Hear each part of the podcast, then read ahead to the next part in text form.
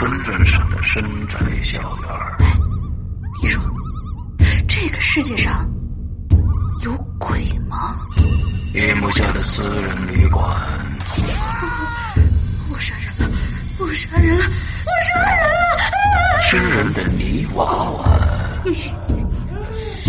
什么东西啊？唯一能够救我的，就是他的人皮。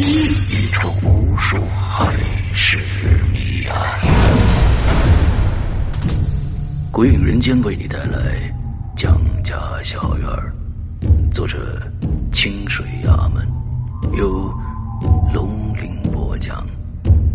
二零一七年九月二十九日，登录鬼影人间苹果 APP 及官方淘宝店。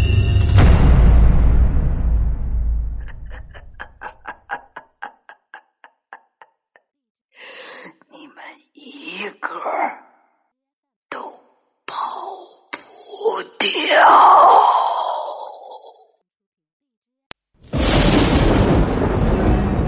恐惧由心而发，鬼魅由眼而生。黑暗中，你敢回头吗？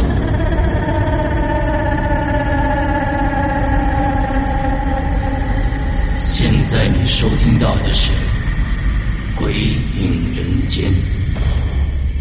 二零一八中元节恐怖失联之夜第一集，作者周德东，由刘诗阳播讲。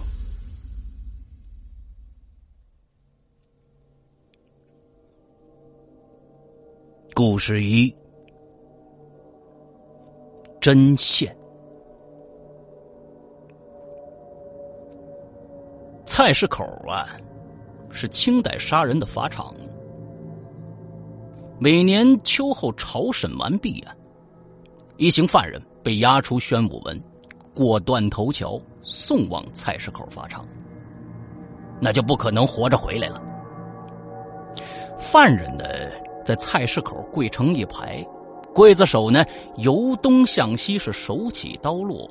砍下一颗颗的脑袋里，这脑袋掉了，可就咕噜噜的滚出去老远。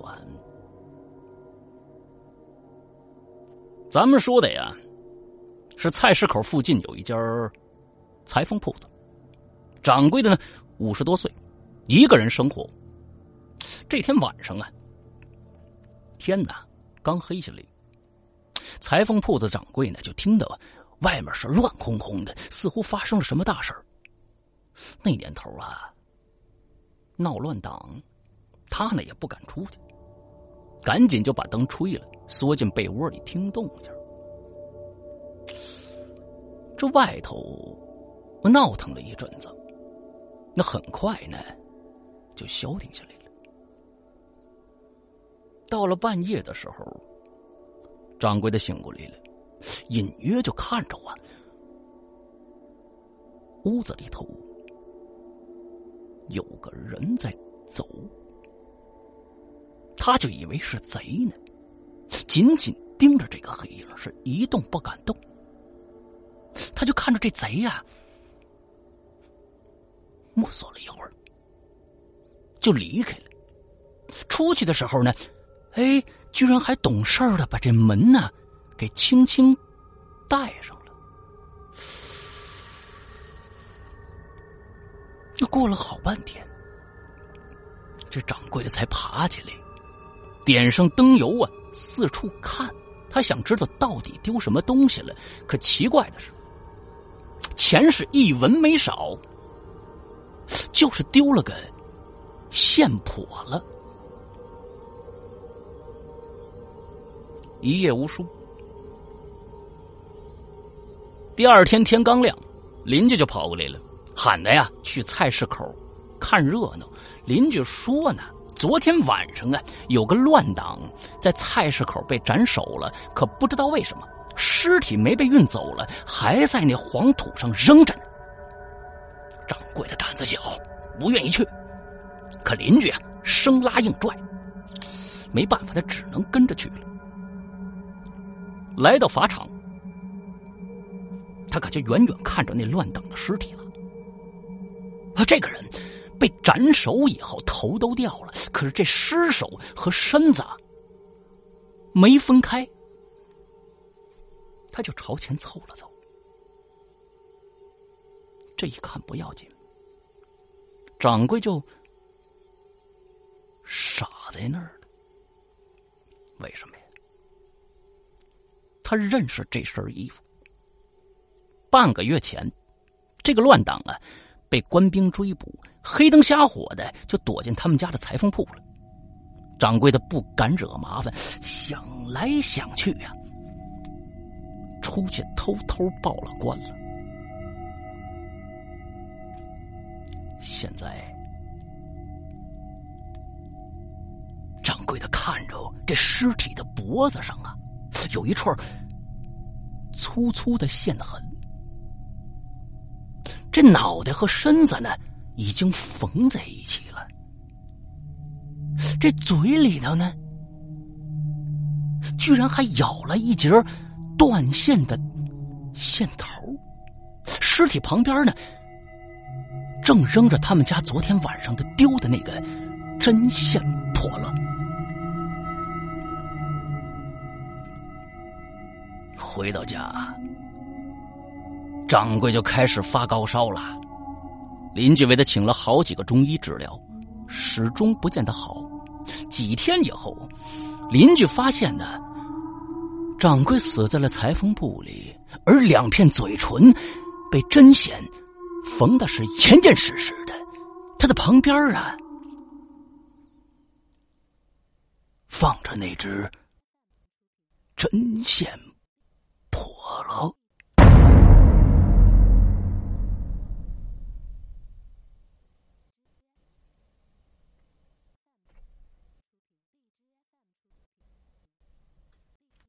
故事二，人小。鬼大，有这么个人呐，身体瘦弱，啊，外表文气，可谁都想不到，他是一个变态的杀人恶魔。几年内呢，他杀了很多人，有男有女，有老有少。由于呢，这些人跟这个人呢毫无关系，所以警方啊。很难破案。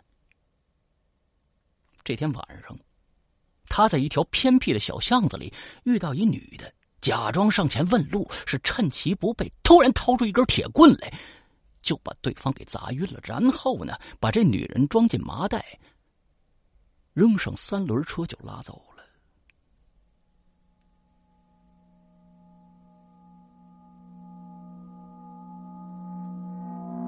那这个杀人恶魔呀，杀人的时候喜欢对方的眼睛，眼睁睁的看着他。他怎么个杀法呢？他呀，先剁手指头和脚趾头，再剁手掌和脚掌，再剁胳膊和大腿，直到对方痛苦的死去。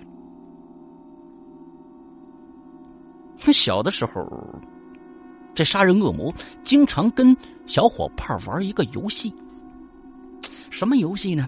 在地上啊，搓这么一堆土，中间插个小棍儿，俩人呢轮流挖土，你一把我一把的，最后啊，哪个人把这小棍挖倒了，哪个人就输。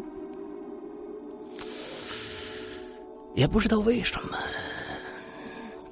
每次都是他输，哎，他这一直觉得自己是个笨蛋呐。为此，他还深深的自卑。那所以，他每次杀人的时候，他就感觉啊，类似在玩那个游戏一般。从外巢里挖土，这个人呢，肯定会像那小棍儿一样倒下去。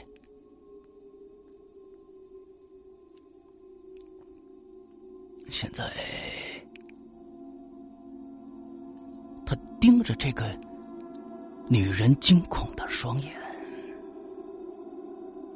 突然举起刀剁掉了他的手。那女子被塞着嘴巴，闷闷的惨叫了一声。可就在这个时候，他感觉有什么不对头的，他就把身子转过来了。他就看着一个八岁左右的孩子在不远的地方，正静静的看着他。杀人恶魔慢慢站起来。盯着这个孩子，天都黑了，这小孩怎么突然就出现在这么个偏僻的树林里头呢？他怎么不回家呢？只见这小孩啊，站在昏黄的月光下，脸色苍白，眼睛黑洞洞的，没有任何的表情。这杀人恶魔提着刀。可就慢慢走过去了，小孩没跑，一直静静的站在原地的草丛里，等着他。恶魔走到他面前，四下看了看，确定没大人，弯下腰就问呢：“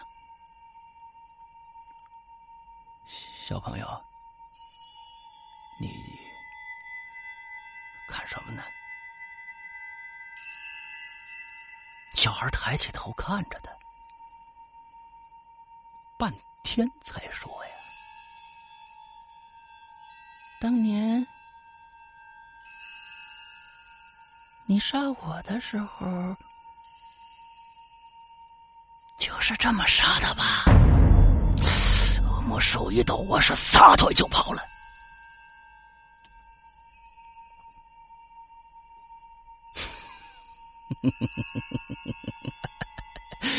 如果我说这个小孩是附近村庄的小学生，他出来玩迷路了，遇到了这么个杀人的场面，机智的躲过了一劫，还救了个人，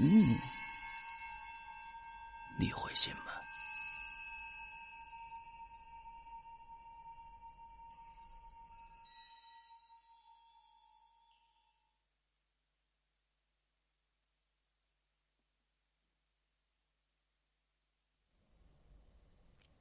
故事三：可怜的孩子张是一名心理医生。这天呢，他接到了一个中年妇女的电话，说呀，他女儿的精神出问题了，请他去家里看看。张呢，答应了，来到了郊区，按照电话中的地址啊。走进了一户农家的二层小楼，迎面啊就遇到了一个十六七岁的女孩。张就打量这女孩，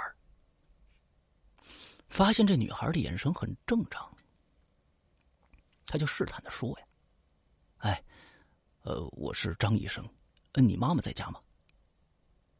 女孩打量了一下他，他的口气：“嗯，您。”您可别相信我妈妈的话。张医生立即问：“呢，怎么回事？”是这样的，半年前啊，有一个下午，我爸爸牵着笨笨去邻家打麻将去了。哦，笨笨是我们家的黑狗。可可刚一出门，就被一辆大卡车给撞着了，他和笨笨都死了。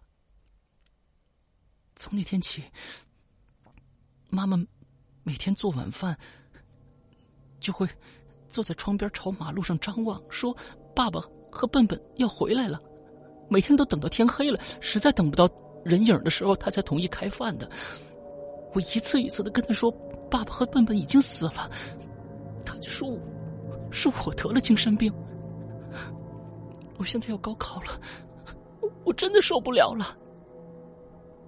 哦，好，我知道了。你妈妈应该是受了刺激，得了幻想症了。哦，他现在在厨房做饭，他现在在厨房做晚饭呢，一会儿就出来了。行，孩子，你放心，我跟他聊聊。接着，两个人进了屋，女孩呢就像避瘟神一样，轻轻上了二楼。很快，一个中年妇女呢就从厨房出来了。张医生笑了笑说：“啊，哎，您好啊，呃，我是张医生。哎呦，快坐，快坐，麻烦您了啊！哎呦，最近呐，我女儿要高考了，这可能是压力太大了，我总觉得精神出问题了。”妈妈一边说，一边给张医生倒了杯水，然后啊，就坐在靠窗的椅子上了，抬起头朝马路上张望，同时继续说：“哎呀，一会儿啊，您跟他聊聊啊，看看能不能给他开点什么药。我们是不希望耽误他高考啊。”看到妈妈这样，张医生可警觉起来了。他问道：“呃，请问您在看什么呢？”中年妇女说：“啊，孩子他爸呀，带着笨笨去邻居家打麻将了，都快吃晚饭了，怎么还不回来呀？”张医生心里一紧的，想了想说：“呃，你丈夫什么时候走的？”哎，下午就出去了。哎呦，这人呢，一玩起来什么都忘。接着呢，妈妈又开始跟张医生谈起女儿的问题来了，眼睛呢却始终没有离开窗外那条马路。张医生正想从哪儿入手，让这妈妈开开窍，意识到自己的丈夫已经死了，可只见这妈妈突然瞪大了眼睛，指着窗外说：“哎呦，这死鬼！”怎么才回来呀？张医生猛地抬头朝外看，只见一个中年男人牵着一条黑狗，是慢悠悠的走过来了。他一下就傻住了。可就在这个时候，一声猛烈的刹车声响起，接着是一声闷响，加之一声犬类的凄惨哼鸣，这中年妇女疯了似的就蹦出门外了。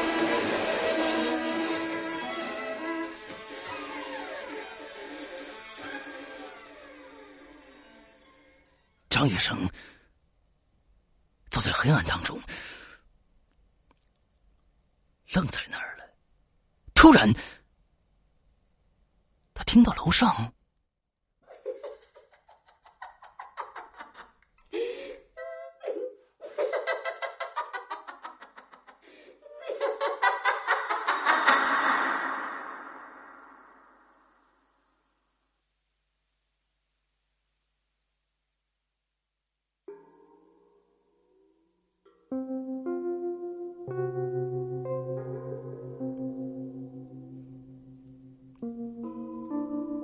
故事四：看电影。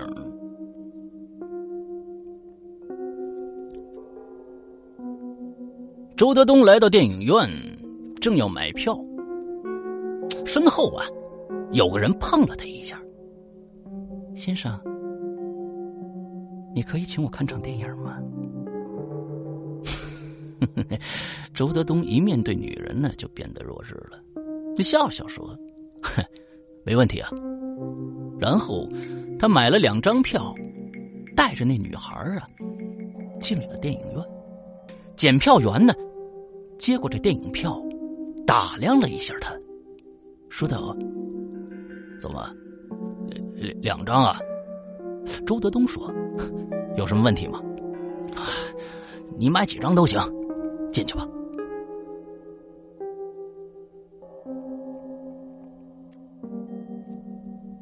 第三天，周德东的女朋友出差回来了，他约周德东啊一起去看电影。女朋友就说了：“哎，这电影你你看过了？哦，看过了。你怎么不等我一起回来看呢？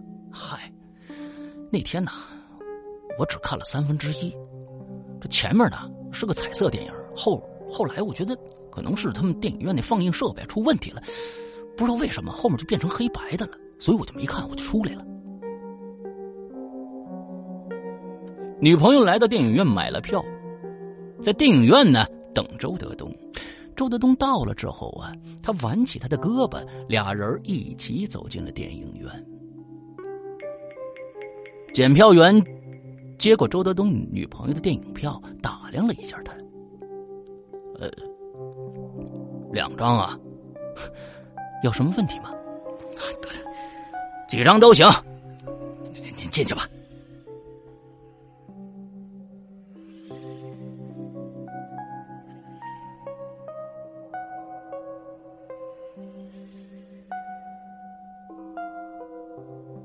故事五，百分之二。我的太太出差了，他去的那个地方很远，好像是在地头的另外一端。那个地名啊，我在中学学地理的时候都没听说过。我太太好像。走了已经很长时间了，他没走之前，我一直盼着他出差，那样好啊放纵几天，不是吗？可是现在我已经盼着他快点回来了。这天傍晚，我太太突然就回来了。而且提前根本就没打电话。我打开门呢，我就看着太太笑盈盈的站在门口。啊，她没胖也没瘦，穿的还是走的时候那套衣服，只是啊买了一个旅行包，特别大。我急忙接过来，他打开那个旅行包，拿出了很多呃他去的那个地方的工艺品，还给我买了一件异域风格的大衣。那天晚上也不知道怎么搞的，停电了。小别胜新婚嘛，我跟他亲热了一番，接着呢，下厨去做饭。吃完了以后，他就去洗澡了。他去洗澡，我就坐在烛光中等他出来。浴室里水声哗啦哗啦的。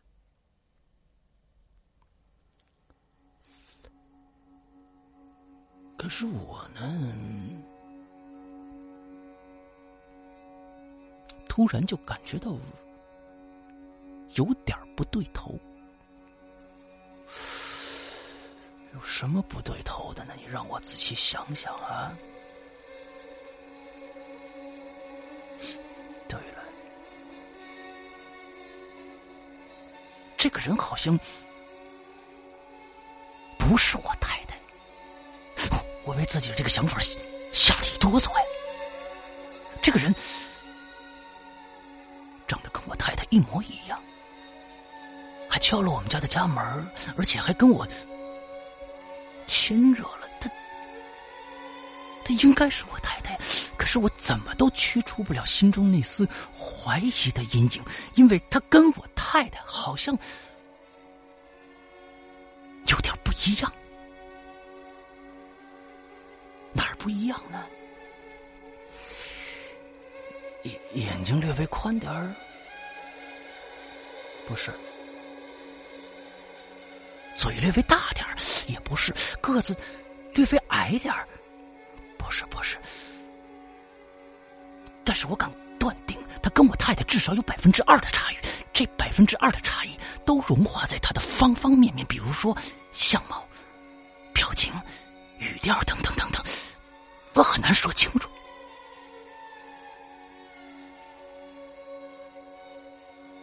这个人终于出来了，我就一直观察他。我甚至怀疑他，他乘坐的飞机失事了。现在他坐在我对面，他说：“你好像情绪不太好啊，是吗？” 从你的眼神里看得出来，是不是我走这段时间，被哪个女孩把魂给勾去了？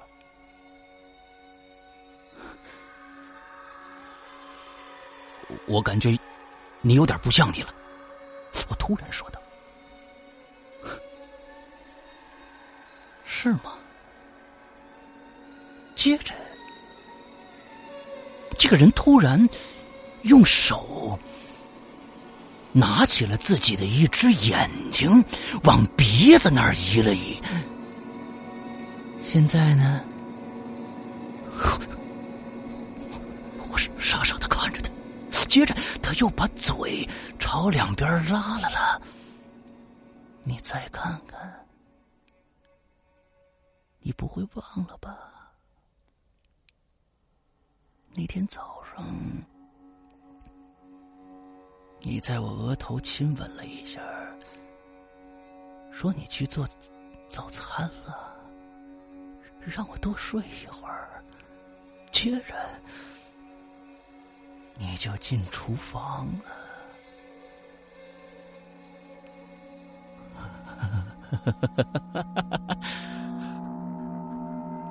我我我想起来了。经过对面这女人的手工修饰，我终于想起来了。现在，她已经变成了老婆出差以后和我鬼混的那个女人。第二天，她就死于煤气中毒了。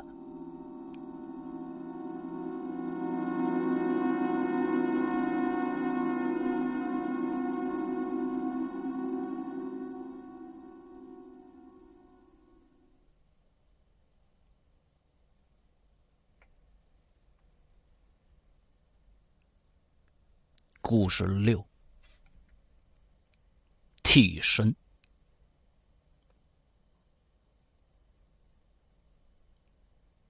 晚报啊，有个人采访我。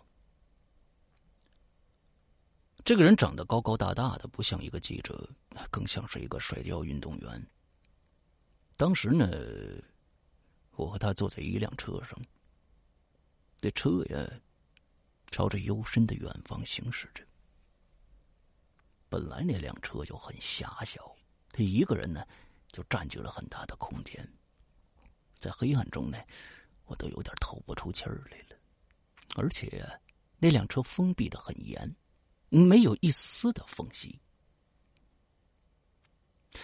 这个记者没问我为什么写恐怖小说之类的俗的问题，而是问了我一个非常。古怪的问题，他说：“假如你和另外一个人只有一个生存的机会，而你有选择权，你该怎么办？”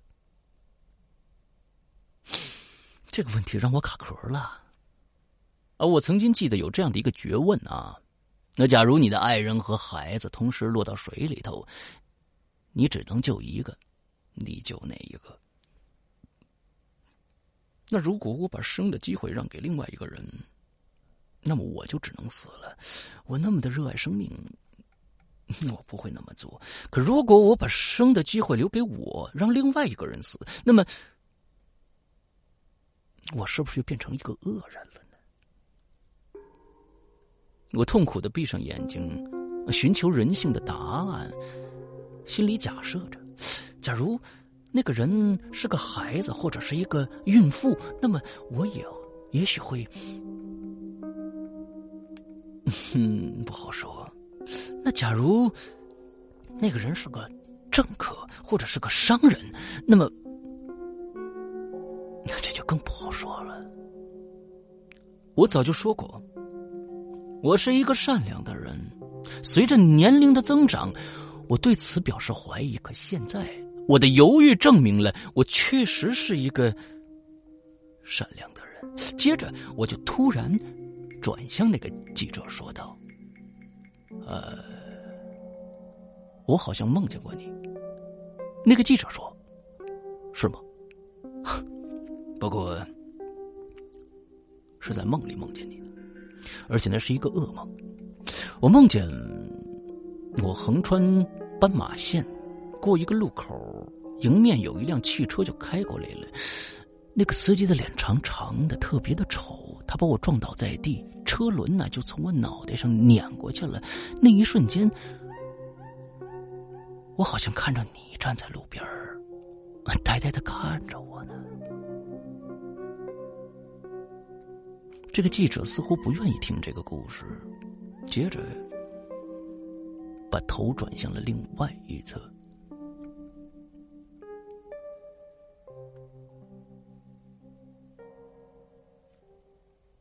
几天过去了，这一天呢，我在报摊上看到了那个记者写我的文章登出来了，接着就买了一份头条，标题是“与恐怖作家谈梦”。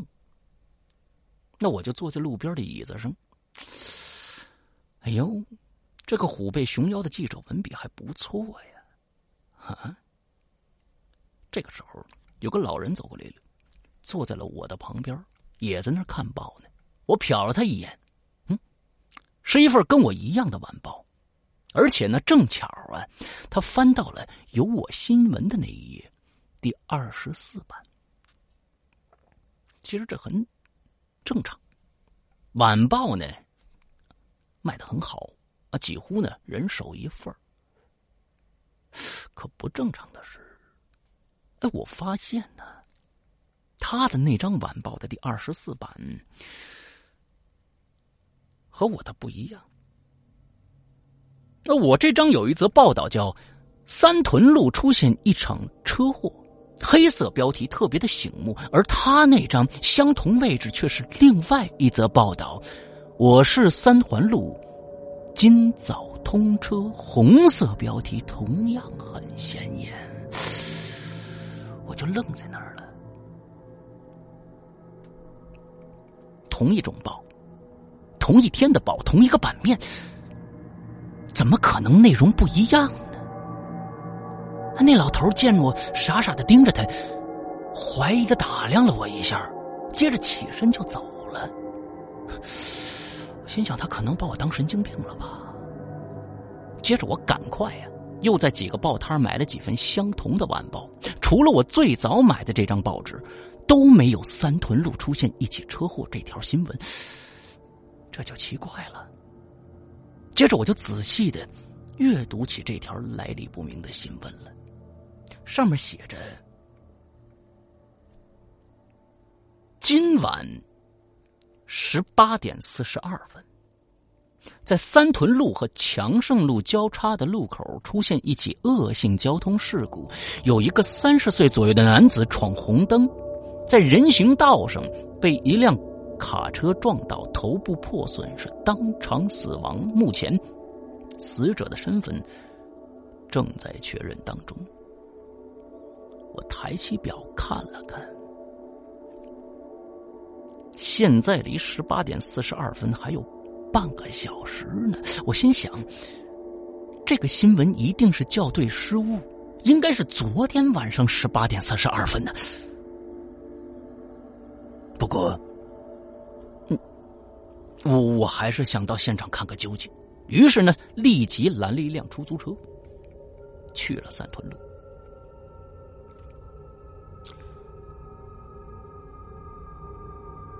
我下了车，看到三屯路和强盛路的交叉路口啊，交通井然有序，好像什么都没发生过一样。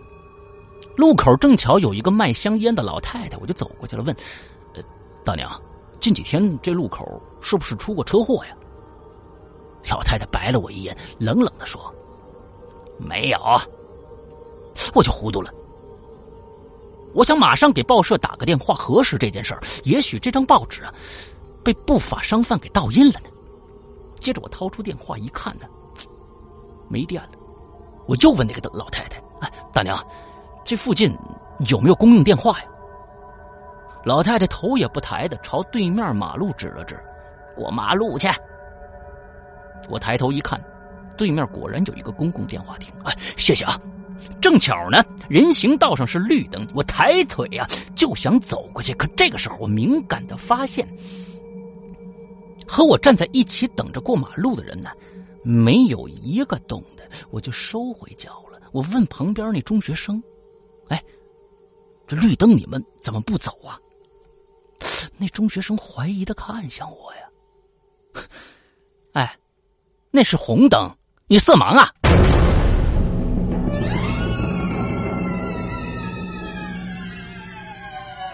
只有我一个人看见是绿灯吗？全身的汗毛腾的一下就起来了。可就在这个时候，我看着一辆卡车就开过来了，黑洞洞的窗口里现出的正是我曾经梦过的那张长长的、极其丑陋的脸。我惊骇的同时啊，一下摘下头上昂贵的貂皮帽子，就扔到路上了，想把那车给拦下来。